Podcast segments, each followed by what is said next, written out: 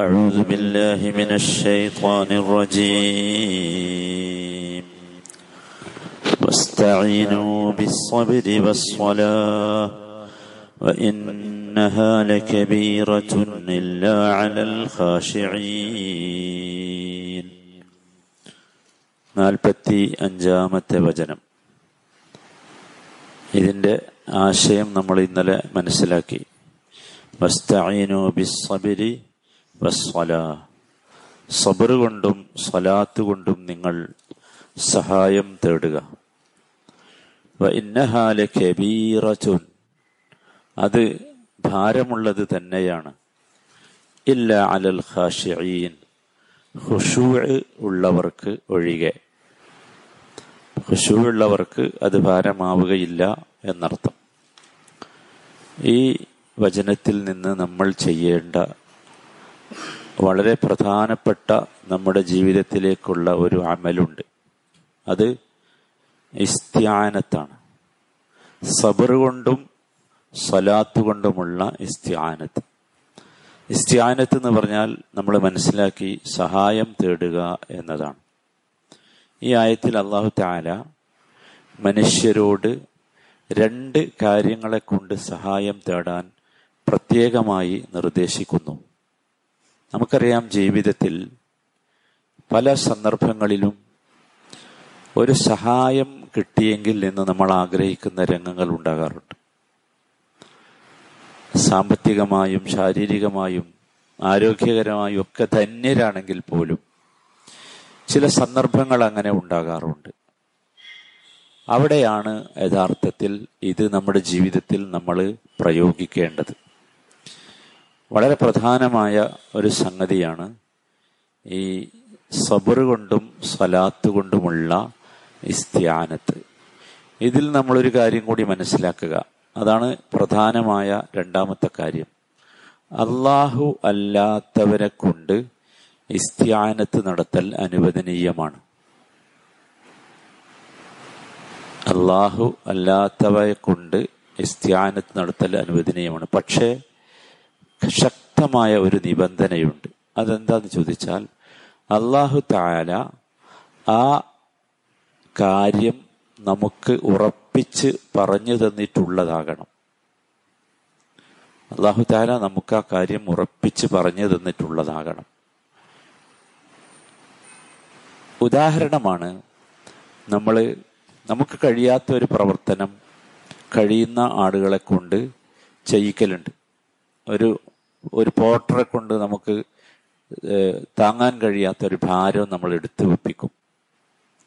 ഇവിടെ യഥാർത്ഥത്തിൽ അത് അല്ലാഹു അവർക്ക് നൽകിയിട്ടുള്ളതാണ്.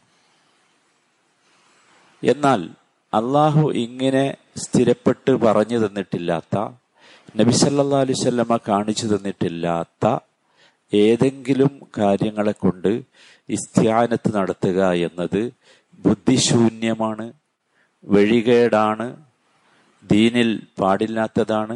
അത് ശിർക്കായി തീരുകയും ചെയ്യും. രണ്ടും തമ്മിലുള്ള വ്യത്യാസം നമ്മൾ കൃത്യമായിട്ട് മനസ്സിലാക്കുക. അത് ശിർക്കാവും. കാരണം അല്ലാഹുവിനോട് മാത്രമാണ് ഇത്തരത്തിലുള്ള ഇസ്തിആനത്തുകൾ നടത്താൻ അല്ലാഹു ആവശ്യപ്പെട്ടിട്ടുള്ളത്. നമ്മളിപ്പോൾ പറഞ്ഞത് ഇയ്യാക നഅ്ബുദു വ ഇയ്യാക നസ്തഈൻ.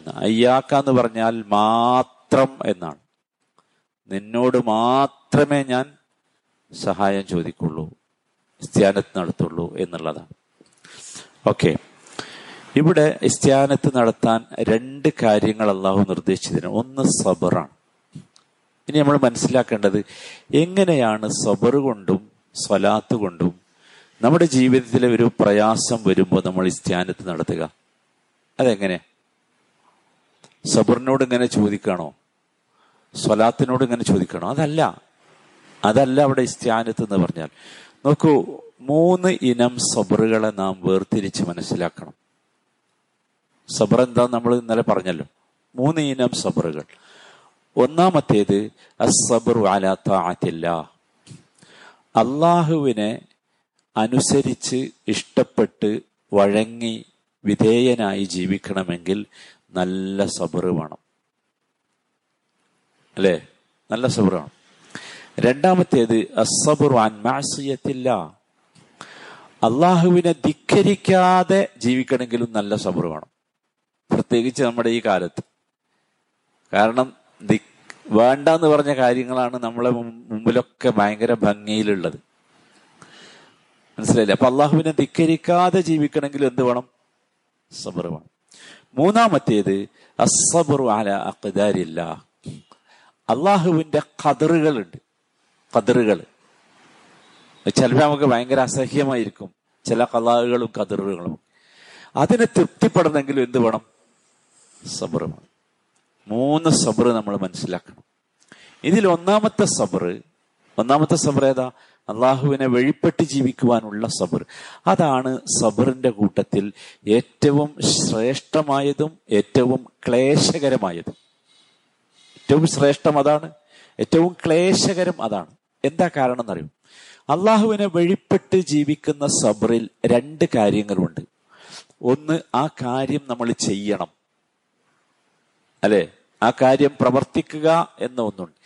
രണ്ട്, ആ കാര്യം പ്രവർത്തിക്കുന്നതിന് നമ്മുടെ മനസ്സോ ശരീരമോ തടസ്സമാകുമ്പോൾ അതിനെ നമ്മൾ തടുത്തു നിർത്തണം, അല്ലെ?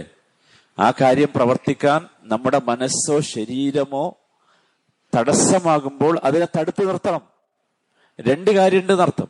ഇപ്പൊ ഇന്ന് നമ്മൾ ഫജ്ർ നിസ്കരിക്കാൻ വേണ്ടി രാവിലെ എഴുന്നേൽക്കുമ്പോൾ നല്ല തണുപ്പാ നല്ല തണുപ്പാ അപ്പൊ നമുക്ക് ഒന്നുകൂടി പതച്ചു മൂടി കിടക്കാനാണ് ആഗ്രഹം. നിങ്ങൾ ആലോചിക്കും, അവിടെ ഫജ്ർ നമസ്കരിക്കാൻ വേണ്ടി എഴുന്നേറ്റ് പള്ളിയിലേക്ക് വരണമെങ്കിൽ നല്ല സബർ വേണം, അല്ലെ? ഈ മനസ്സിന്റെയും ശരീരത്തിന്റെയും ഇംഗിതമായ തണുപ്പ് വരുമ്പോ പുതപ്പ് മൂടി കിടക്കണം എന്നതിനെ തടുത്തു നിർത്താനും എന്ത് വേണം? സബർ വേണം, സബർ വേണം. അപ്പൊ ശരിക്കും മനസ്സിലായിക്കൂടി. രണ്ടാമത്തെ സബറോ അത് ഇത്ര ശക്തമല്ല. അതേതാ? അള്ളാഹുവിനെ ധിക്കരിക്കുന്നതിൽ നിന്ന് അകന്നു നിൽക്കാനുള്ള സബർ. അവിടെ എന്തേ ഉള്ളൂ? നമ്മളെ തടഞ്ഞു നിർത്തിയാൽ മാത്രം മതി. പക്ഷെ പക്ഷെ ചില സന്ദർഭങ്ങളിൽ ഇത് കഠിനമായിരിക്കും കഠിനമായിരിക്കും അതുകൊണ്ടാണ് ഇതിന് വലിയ പ്രതിഫലം നിശ്ചയിക്കപ്പെട്ടിട്ടുണ്ട്, വലിയ പ്രതിഫലം. ഈ ഇന്നിപ്പോ നമ്മൾ ഈ ലോകത്ത് ഇപ്പൊ ജീവിക്കുക എന്ന് പറഞ്ഞാൽ അള്ളാഹുവിനെ ധിക്കരിക്കാതെ ജീവിക്കണമെങ്കിൽ ഭയങ്കര സബർ വേണം. അപ്പൊ അതുകൊണ്ട് ഭയങ്കര പ്രതിഫലമാണ് ഇതിനുള്ളത്, ഭയങ്കര പ്രതിഫലമാണ്. ഒരു ഹദീസിൽ നിങ്ങൾ വായിച്ചിട്ടില്ലേ, കേൾക്കാറുണ്ടല്ലോ, ഏഴ് ആളുകളെ കുറിച്ച്, അള്ളാഹുവിന്റെ പ്രത്യേകമായ തണൽ ലഭിക്കുന്ന ഏഴ് ആളുകളെ കുറിച്ചല്ലേ?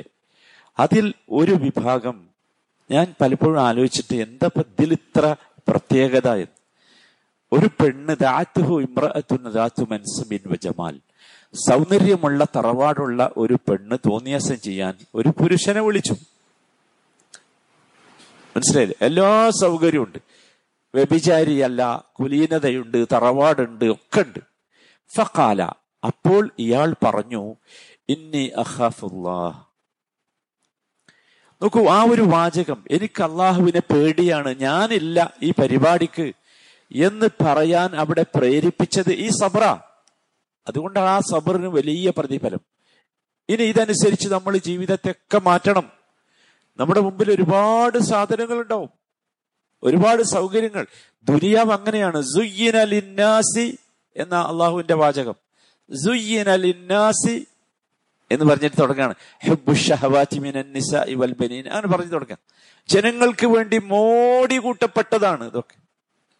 അതെന്തിനാ? നമ്മളെ പരിശോധിക്കാനാ, നമ്മൾ റെഡിയാണോ അറിയാൻ, നമ്മൾ സ്വർഗത്തിലേക്ക് ഫിറ്റാണോ എന്നറിയാൻ. അപ്പൊ അത് ശരിക്കും ശ്രദ്ധിക്കണം. നോക്കൂ, മൂന്നാമത്തേത് നമ്മൾ പറഞ്ഞു അസ്സബ്റു അലാ അഖ്ദാരില്ലാ. അതെന്താ? അത് ആദ്യം പറഞ്ഞ സബറിനേക്കാളും രണ്ടാമത് പറഞ്ഞ സബറിനേക്കാളും ഒക്കെ ചെറുതായ യഥാർത്ഥത്തിൽ. നമ്മൾ ഏറ്റവും വലിയ ഭാരമായി, വലിയ സബറായി നമ്മൾ അതാ പറയല്, അല്ലെ? അള്ളാഹുവിന്റെ ഖളാ ഖദർ. സഹോദരന്മാരെ, അതിലൊന്നുമില്ല, സത്യത്തില് അതിലൊന്നുമില്ല. അള്ളാഹു സുബ്ഹാനഹു വ തആല നമുക്ക് ഒരു തരത്തിലുള്ള വിവേചനാധികാരവും ഇല്ലാത്ത വിഷയമാണ് അള്ളാഹുവിന്റെ ഖളാഉം ഖദറും. ഉണ്ടോ? ഉണ്ടോ? ഒരു ഒരു നിരക്കൂല. എത്ര വലിയ നല്ല ആരോഗ്യവാനാണ് ഞാനാണ് ഞാനെങ്കിലും കിടക്കപ്പായിൽ നിന്ന് എഴുന്നേൽക്കാൻ എനിക്ക് സാധിച്ചിട്ടില്ലെങ്കിൽ എന്റെ കഥ കഴിഞ്ഞു. എനിക്കതിൽ ഒരു റോളുമില്ല, ഒന്നും ചെയ്യാനില്ല. അള്ളാഹുവിന്റെ ആ വിധിയെ നമ്മൾ അംഗീകരിക്കുകയല്ല, നിർവാഹമില്ല. അത് അംഗീകരിക്കൂല എന്ന് പറയുന്നവനും എന്താണ്, അത് അംഗീകരിക്കുകയാണ് അല്ലെ.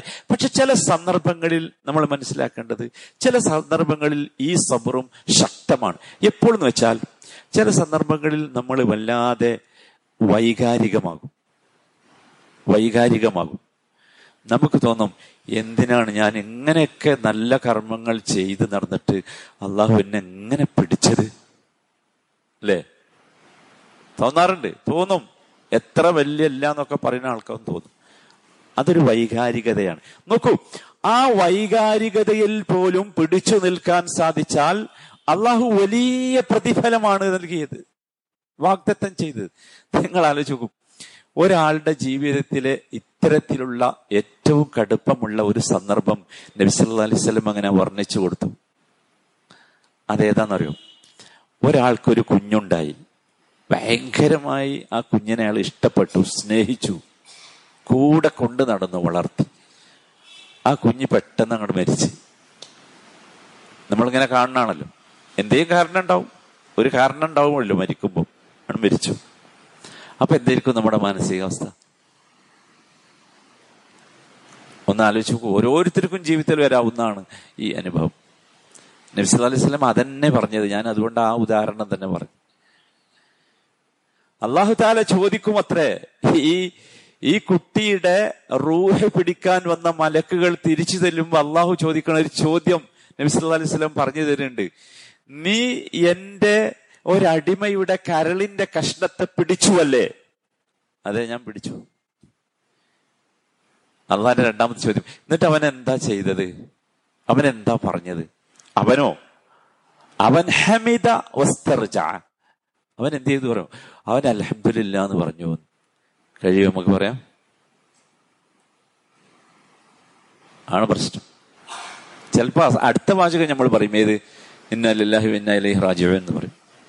പക്ഷെ അൽഹംദുലില്ലാഹ് എന്ന് പറയാൻ കഴിയും, കഴിയണം. അതാണ് സബർ കൊണ്ടുള്ള ഇസ്തിആനത്ത്. അൽഹംദുലില്ലാഹ് എന്ന് പറയാൻ കഴിയും. നോക്കൂ, അല്ലാഹു തആല മറുപടി പറയാം മലക്കുകളോട്, നിങ്ങൾ സന്തോഷ വാർത്ത അറിയിക്കുക, അത് ചെയ്ത കാരണത്താൽ അവന് ഞാൻ സ്വർഗത്തിലൊരു കൊട്ടാരം ഉണ്ടാക്കി വെച്ചിട്ടുണ്ട്. ആ കൊട്ടാരത്തിനൊരു പേരുണ്ട്, അത് ബൈത്തുൽ ഹംദ് എന്നാണ്. ബൈത്തുൽ ഹംദ്. സുബ്ഹാനല്ലാഹ്. ആലോചിച്ചു. ഇനി എല്ലാവരും ശ്രദ്ധിച്ചോ, ജീവിതത്തിൽ അല്ലാഹു തആല അസഹ്യമാണ് എന്ന് തോന്നുന്ന എന്തെങ്കിലും ഖലാഉകളോ ഖദറുകളോ നമ്മുടെ വിഷയത്തിൽ തന്നാൽ നമ്മൾ എന്ത് ചെയ്യണം? അൽഹംദു നബി സല്ലല്ലാഹു അലൈഹി വസല്ലം ഒരു വാചകം കൂടി അതിന്റെ കൂടെ ചേർത്തു, അൽഹംദുലില്ലാഹി അലാ കുല്ലി ഹാൽ. അലാ കുല്ലി ഹാൽ, ഏതവസ്ഥയായാലും ശരി അൽഹംദുലില്ലാഹ്. കാരണം ഞാൻ തൃപ്തിപ്പെടാണ്. ഞാൻ തൃപ്തിപ്പെട്ടാൽ എനിക്ക് എന്ത് കിട്ടും? ബൈത്തുൽ ഹംദ് കിട്ടും. ഒരേ, നിങ്ങൾ ആലോചിച്ച് നോക്കൂ. ഇതാണ് യഥാർത്ഥത്തിൽ ഈ സബർ. ഇത് ചിലപ്പോ ചില സന്ദർഭങ്ങളിൽ ഇത് മൂന്നും ഞാൻ പറഞ്ഞു, ഒന്നാമത്തേതാണ് ഏറ്റവും ശക്തി. പക്ഷെ ചില സന്ദർഭങ്ങളിൽ മൂന്നാമത്തേത് ഏറ്റവും ശക്തമായി നമുക്ക് അനുഭവപ്പെടും. സ്വാഭാവികമാണ്, അത് മനുഷ്യന്റെ വൈകാരിക തലങ്ങളിലുള്ള അവസ്ഥ വെച്ചായിരിക്കും. ഏതായാലും നമ്മൾ മനസ്സിലാക്കുക, ഈ മൂന്ന് രംഗങ്ങളിലും നമുക്ക് സബറോടുകൂടി പിടിച്ചു നിൽക്കാൻ സാധിച്ചാൽ അല്ലാഹു തആല നമ്മുടെ ആവശ്യം അടുത്തരും.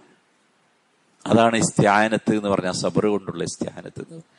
പക്ഷെ ചിലപ്പോൾ അതിന്റെ ഏറ്റവും ഉയരത്തിൽ കൊണ്ടുപോയി നിർത്തിട്ടോ, കടുപ്പമുള്ള അവസ്ഥയിലേക്ക് എത്തിക്കും. അങ്ങനെയാണ് അമ്പിയാക്കന്മാരെ മുഴുവൻ ചെയ്തിട്ടുള്ളത്. നിങ്ങൾ ആലോചിച്ച് നോക്കൂ, ഇബ്രാഹിം നബി ഇസ്മായിൽ നബീനെ അറുക്കണ രംഗം ഒന്ന് മനസ്സിൽ കരുതി നോക്കൂ. ആലോചിച്ചു, അതിന്റെ അതിന്റെ കുറച്ച് മുമ്പൊക്കെ പറഞ്ഞുകൂടായിരുന്നു എന്നൊക്കെ നമ്മൾ ചിന്തിച്ചില്ലേ? ഒരു ചെറിയ റിലീഫിന് വേണ്ടി ഒക്കെ തകർന്നു പോയില്ലേ? ആകെ തകർന്ന് ഇബ്രാഹിം നബി തകർന്നു, ഹാജർ തകർന്നു, എല്ലാം മാനസികമായി. നിങ്ങൾ ആലോചിക്കും, ആ സമയത്തൊക്കെ അദ്ദേഹത്തിന്റെ മാന ശാരീരികമായ അവസ്ഥ എന്തായിരിക്കും എന്നുള്ളത്, എങ്ങനെ വിറച്ചിട്ടുണ്ടാവും, എങ്ങനെ പിടച്ചിട്ടുണ്ടാവും, ആലോചിച്ച് നോക്കും. എന്നിട്ടോ എന്നിട്ട് അതിന്റെ ആ മുൾ മുനയിൽ നിർത്തിയിട്ടാണ് പറഞ്ഞത്, എന്ത്? യാ ഇബ്രാഹിം ഖദ് സദ്ദഖ്ത റുയ. നോക്കൂ, ഇനിയുള്ള വാചക إنا كذلك نجزي المحسنين إنا كذلك نجزي അങ്ങനെയാണ് മുഹ്സിനുകൾക്ക് ഇബ്രാഹിമേ നമ്മൾ കൊടുക്കുകയാണ്. മുഹ്സിനുകൾ ആരായി? മുഹ്സിൻ. ആ മുഹ്സിൻ അവിടെ ആരാന്ന് ചോദിച്ചാൽ കടുപ്പമുള്ള പ്രതിസന്ധിയുടെ മുൾമുനയിൽ നിർത്തിയിട്ട് പോലും ലവലേശം നോ ഞാനില്ല അള്ളാഹുവിന്റെ കൽപ്പനയുടെ മുമ്പിൽ അത് പറഞ്ഞില്ല. നമ്മൾ ശ്രമിക്കണം സഹോദരന്മാരെ, ശ്രമിക്കണം. അങ്ങനെ ചെയ്താൽ തീർച്ചയായും അള്ളാഹു സുബ്ഹാനഹു വ തആല ഈ സബ്ർ കൊണ്ട് നമ്മളെ എന്താക്കും? രക്ഷപ്പെടുത്തും. അതാണ് അൽ ഇസ്തിആനതു ബിസ് സബ്ർ എന്ന് പറഞ്ഞാൽ. അള്ളാഹു തആല ആ ഭാഗ്യവാന്മാരിൽ നമ്മയൊക്കെ ഉൾപ്പെടുത്തി അനുഗ്രഹിക്കുമാറാകട്ടെ. റഹ്മർ റഹീമനായ റബ്ബേ, റഹ്മർ റഹീമനായ റബ്ബേ, ഏത് പ്രതിസന്ധികളിലും സബർ കൊണ്ട് പിടിച്ചു നിൽക്കുവാനുള്ള കരുത്ത് ഞങ്ങൾക്ക് നീ നൽകണമേ. റഹ്മർ റഹീമനായ റബ്ബേ, നിന്റെ ഏത് ഖളാഇനെയും ഖദറിനെയും ഞങ്ങൾ തൃപ്തിപ്പെടുന്നു റബ്ബേ, തൃപ്തിപ്പെടുന്നു. പക്ഷെ പിടിച്ചു നിൽക്കാനുള്ള കരുത്ത് ഞങ്ങൾക്ക് നൽകി ഞങ്ങളെ നീ അനുഗ്രഹിക്കണമേ. റഹ്മർ റഹീമനായ റബ്ബെ, ജീവിതത്തിൽ ഞങ്ങളൊക്കെ ഒരുപാട് സബർ കാണിച്ചിട്ടുണ്ട്. ആ സബറുകൾക്കൊക്കെ അർഹമായ പ്രതിഫലം നൽകി ഞങ്ങളെ നീ അനുഗ്രഹിക്കണമേ. റഹ്മർ റഹീമനായ റബ്ബെ, ഞങ്ങളിലുള്ള രോഗികൾക്കും പ്രയാസങ്ങളും ബുദ്ധിമുട്ടും അനുഭവിക്കുന്ന ഞങ്ങളുടെ എല്ലാ സഹോദരി സഹോദരങ്ങൾക്കും നീ ശിഫയും സമാധാനവും ആശ്വാസവും നൽകണമേ. ഞങ്ങളിൽ നിന്ന് മരണപ്പെട്ടു പോയ ഞങ്ങളുടെ മാതാപിതാക്കൾ അടക്കമുള്ള സഹോദരി സഹോദരങ്ങൾക്ക് മഗ്ഫിറത്തും മർഹമത്തും നൽകണമേ. അർഹമർ റഹീമനായ റബ്ബെ, ഞങ്ങളുടെ ജീവിതത്തിൽ എല്ലാ ദിവസങ്ങളിലും ഞങ്ങൾക്ക് ഖൈറും ബർക്കത്തും നൽകണമേ. ജീവിതത്തിലെ എല്ലാ ഷർറിൽ നിന്നും ഞങ്ങളെ നീ കാത്തു രക്ഷിക്കണമേ. റബ്ബന ആതിനാ ഫിദ്ദുനിയാ ഹസന വഫിൽ ആഖിറതി ഹസനതൻ വഖിനാ അദാബന്നാർ. സല്ലല്ലാഹു വസല്ലമ അലാ സയ്യിദിൽ മുർസലീൻ വഅലാ ആലിഹി വസഹ്ബിഹി അജ്മഈൻ വൽഹംദുലില്ലാഹി റബ്ബിൽ ആലമീൻ.